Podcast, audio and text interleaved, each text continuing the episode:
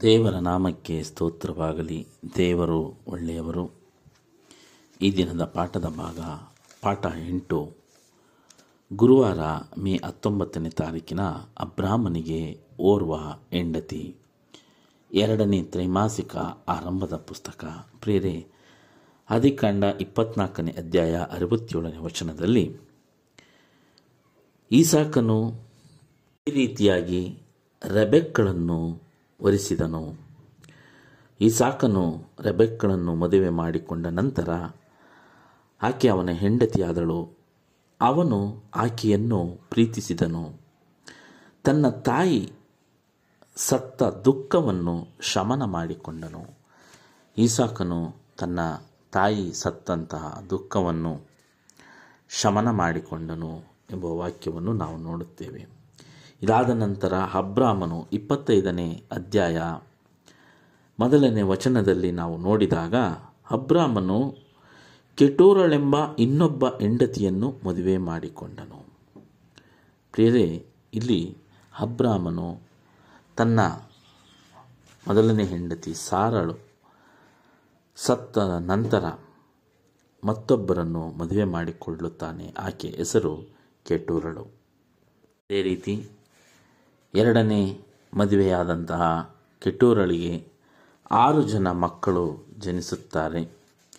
ಅದೇ ರೀತಿಯಾಗಿ ಹಾಗರಳಿಗೆ ಜನಿಸಿದಂಥ ಇಷ್ಮೇಯಲನಿಗೆ ತನ್ನ ಮತ್ತೊಬ್ಬ ಮಗ ಇಷ್ಮಯಲನಿಗೆ ಹನ್ನೆರಡು ಮಂದಿ ಮಕ್ಕಳು ಜನಿಸುತ್ತಾರೆ. ಹೀಗೆ ತನಗಿದ್ದ ಆಸ್ತಿಯನ್ನು ಎಲ್ಲ ಆಸ್ತಿಯನ್ನು ಈಸಾಕನಿಗೆ ಕೊಡುತ್ತಾನೆ ಅಬ್ರಾಹ್ಮನು ಅದೇ ರೀತಿಯಾಗಿ ತನ್ನ ಉಪಪತ್ನಿಯರಿಗೆ ಅನೇಕ ಬಹುಮಾನಗಳನ್ನು, ಉಡುಗೊರೆಗಳನ್ನು ಕೊಡುತ್ತಾನೆ ಎಂದು ಅಧಿಕಾಂಡ ಇಪ್ಪತ್ತೈದು ಐದು ಇಪ್ಪತ್ತಾರನೇ ವಚನಗಳು ನಮಗೆ ತಿಳಿಸಿಕೊಡುತ್ತವೆ ಪ್ರಿಯರೇ. ಅದೇ ರೀತಿಯಾಗಿ ಇಷ್ಮಾಯೇಲನಿಗೆ ಯಾಕೋಬನಿಗಾದಂತೆ ಹನ್ನೆರಡು ಕುಟುಂಬಗಳು, ಹನ್ನೆರಡು ವಂಶಗಳು ಬೆಳೆಯುತ್ತವೆ.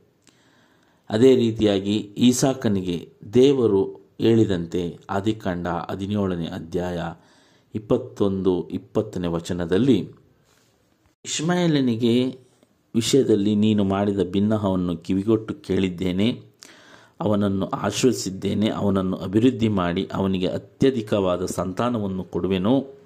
ಅವನು ಹನ್ನೆರಡು ಮಂದಿ ಅರಸರನ್ನು ಪಡೆಯುವನು, ಅವನಿಂದ ದೊಡ್ಡ ಜನಾಂಗವಾಗುವಂತೆ ಮಾಡುವುದು ಪ್ರೇರೆ, ಇಲ್ಲಿ ದೇವರು ಹದಿನೇಳನೇ ಅಧ್ಯಾಯ ಆದಿಕಾಂಡದಲ್ಲಿ ಇಸ್ಮಾಯಿಲನಿಗೆ ಮಾಡುವಂತಹ ಆ ಒಂದು ಆಶೀರ್ವಾದವನ್ನು, ವಾಗ್ದಾನವನ್ನು ಇಲ್ಲಿ ಇಪ್ಪತ್ತೈದನೇ ಅಧ್ಯಾಯದಲ್ಲಿ ನಾವು ಕಂಡಾಗ ಆ ವಾಗ್ದಾನವನ್ನು ನೆರವೇರಿಸಿದ್ದಾರೆ. ದೇವರು ಹೇಳಿದಂತೆ ಇಸ್ಮಾಯಿಲನಿಗೆ ಹನ್ನೆರಡು ಜನ ಹನ್ನೆರಡು ಜನ ಸಂತಾನವನ್ನು ಇಸ್ಮಾಯಿಲನಿಗೆ ಕೊಡುತ್ತಾರೆ. ಅದೇ ಇಪ್ಪತ್ತೊಂದನೇ ವಚನದಲ್ಲಿ ನಾವು ನೋಡಿದಾಗ ಹದಿನೇಳನೇ ಅಧ್ಯಾಯ ಇಪ್ಪತ್ತೊಂದನೇ ವಚನದಲ್ಲಿ, ಆದರೆ ಆ ನನ್ನ ಒಡಂಬಡಿಕೆಯನ್ನು ಈಸಾಕನ ಸಂಗಡಲೇ ಸ್ಥಾಪಿಸಿಕೊಳ್ಳುತ್ತೇನೆ. ಬರುವ ವರ್ಷ ಇದೇ ಕಾಲದಲ್ಲಿ ಸಾರಳು ಅವನನ್ನು ಎರುವಳು ಅಂದಳು. ಇಸ್ಮಾಯಿಲನಿಗೆ ಒಂದು ರೀತಿಯಾದ ಆಶೀರ್ವಾದವನ್ನು ದೇವರು ಹದಿನೇಳನೇ ಅಧ್ಯಾಯದಲ್ಲಿ ಹೇಳಿದ್ದರು. ಅದೇ ರೀತಿ ಈಸಾಕನಿಗೆ ಒಂದು ಆಶೀರ್ವಾದವನ್ನು ಇದೇ ರೀತಿಯಾಗಿ ಬರುವ ವರ್ಷ ಈಸಾಕನು, ಈಸಾಕನೊಟ್ಟಿಗೆ ನನ್ನ ಒಡಂಬಡಿಕೆಯನ್ನು ಸ್ಥಾಪಿಸಿಕೊಳ್ಳುತ್ತೇನೆ. ಪ್ರಿಯರಿ, ಈಸಾಕನಿಂದ ಯಾಕೋಬ, ಯಾಕೋಬನಿಂದ ಹನ್ನೆರಡು ಮಂದಿ ವಂಶಸ್ಥರು. ಆ ಹನ್ನೆರಡರಲ್ಲಿ ದಾವಿದನು ಜನಿಸುತ್ತಾನೆ. ಆ ದಾವಿದನ ಕುಲದಿಂದ ಬಂದವಂಥವರೇ ಯೇಸುಕ್ರಿಸ್ತರು. ಅದಕ್ಕೆ ಕೆಲವೊಂದು ಬಾರಿ ಯೇಸುಕ್ರಿಸ್ತರನ್ನು ದಾವಿದ ಕುಮಾರ ಎಂದು ಕರೆಯುತ್ತಾರೆ. ಹಾಗಾಗಿ ದೇವರು ಅಬ್ರಾಹ್ಮನ ಮುಖಾಂತರ, ಈಸಾಕನನ್ನು, ಈಸಾಕನ ಮುಖಾಂತರ, ಯಾಕೋಬನನ್ನು, ಯಾಕೋಬನ ಮುಖಾಂತರ, ದಾವೀದನನ್ನು, ದಾವೀದನ ಮುಖಾಂತರ ಯೇಸುಕ್ರಿಸ್ತರಿಗೆ ಅಲ್ಲಿ ಜನ್ಮವಾಗುತ್ತದೆ.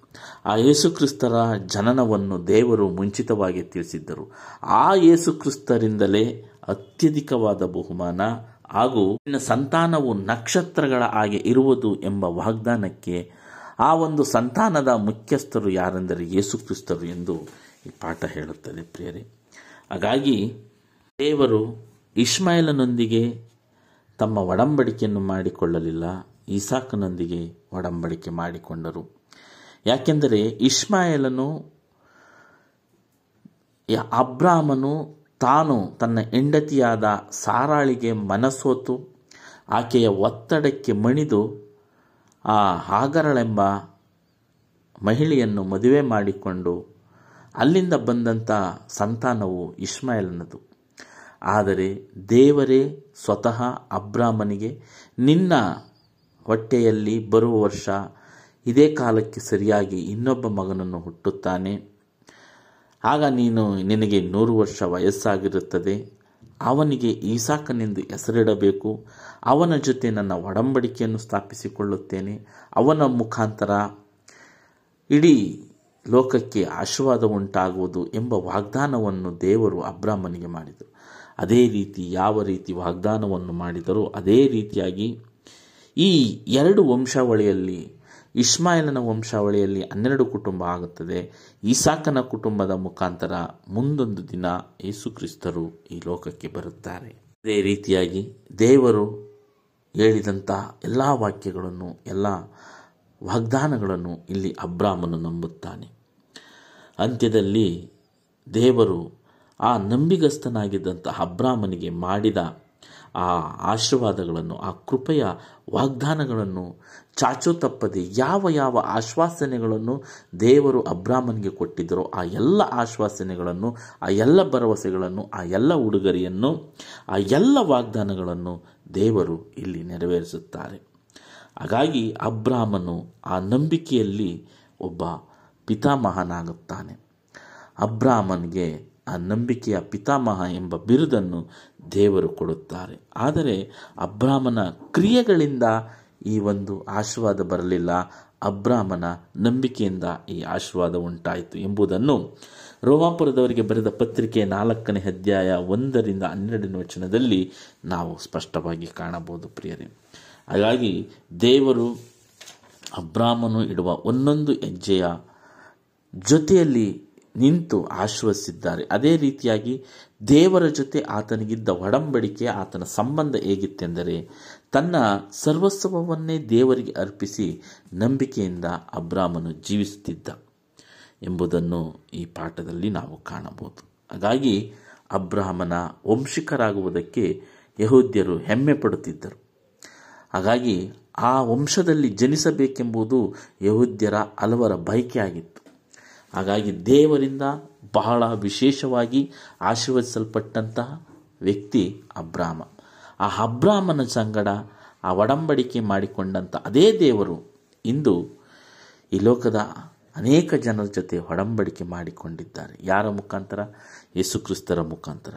ಆತನನ್ನು ನಂಬುವುದರ ಮೂಲಕ ರಕ್ಷಣೆಯಾಗುತ್ತದೆ. ಆತನು ನಮಗೋಸ್ಕರ ಕುರಿಯ ರೂಪದಲ್ಲಿ ಬಂದು ಪ್ರಾಣ ಕೊಡುತ್ತಾರೆ, ನಂತರ ಯಜ್ಞವಾಗಿ ತನ್ನನ್ನೇ ಸಮರ್ಪಣೆ ಮಾಡಿಕೊಳ್ಳುತ್ತಾರೆ. ಅಬ್ರಾಹ್ಮನಿಗಿದ್ದ ನಂಬಿಕೆ ನಮ್ಮಲ್ಲೂ ಇದ್ದಾಗ, ಅಬ್ರಾಹ್ಮನಿಗೆ ಮಾಡಿದಂಥ ವಾಗ್ದಾನಗಳನ್ನು, ಆಶೀರ್ವಾದಗಳನ್ನು ದೇವರು ನಮಗೂ ಸಹ ಕೊಡಲು ಯಾವತ್ತಿಗೂ ಸಿದ್ಧರಾಗಿದ್ದಾರೆ ಎಂದು ಈ ಪಾಠ ಹೇಳುತ್ತದೆ ಪ್ರಿಯರೇ. ಮತ್ತೆ ಮುಂದಿನ ಪಾಠದಲ್ಲಿ ಭೇಟಿಯಾಗೋಣ. ವಂದನೆಗಳೊಂದಿಗೆ. ಆಮೇನ್.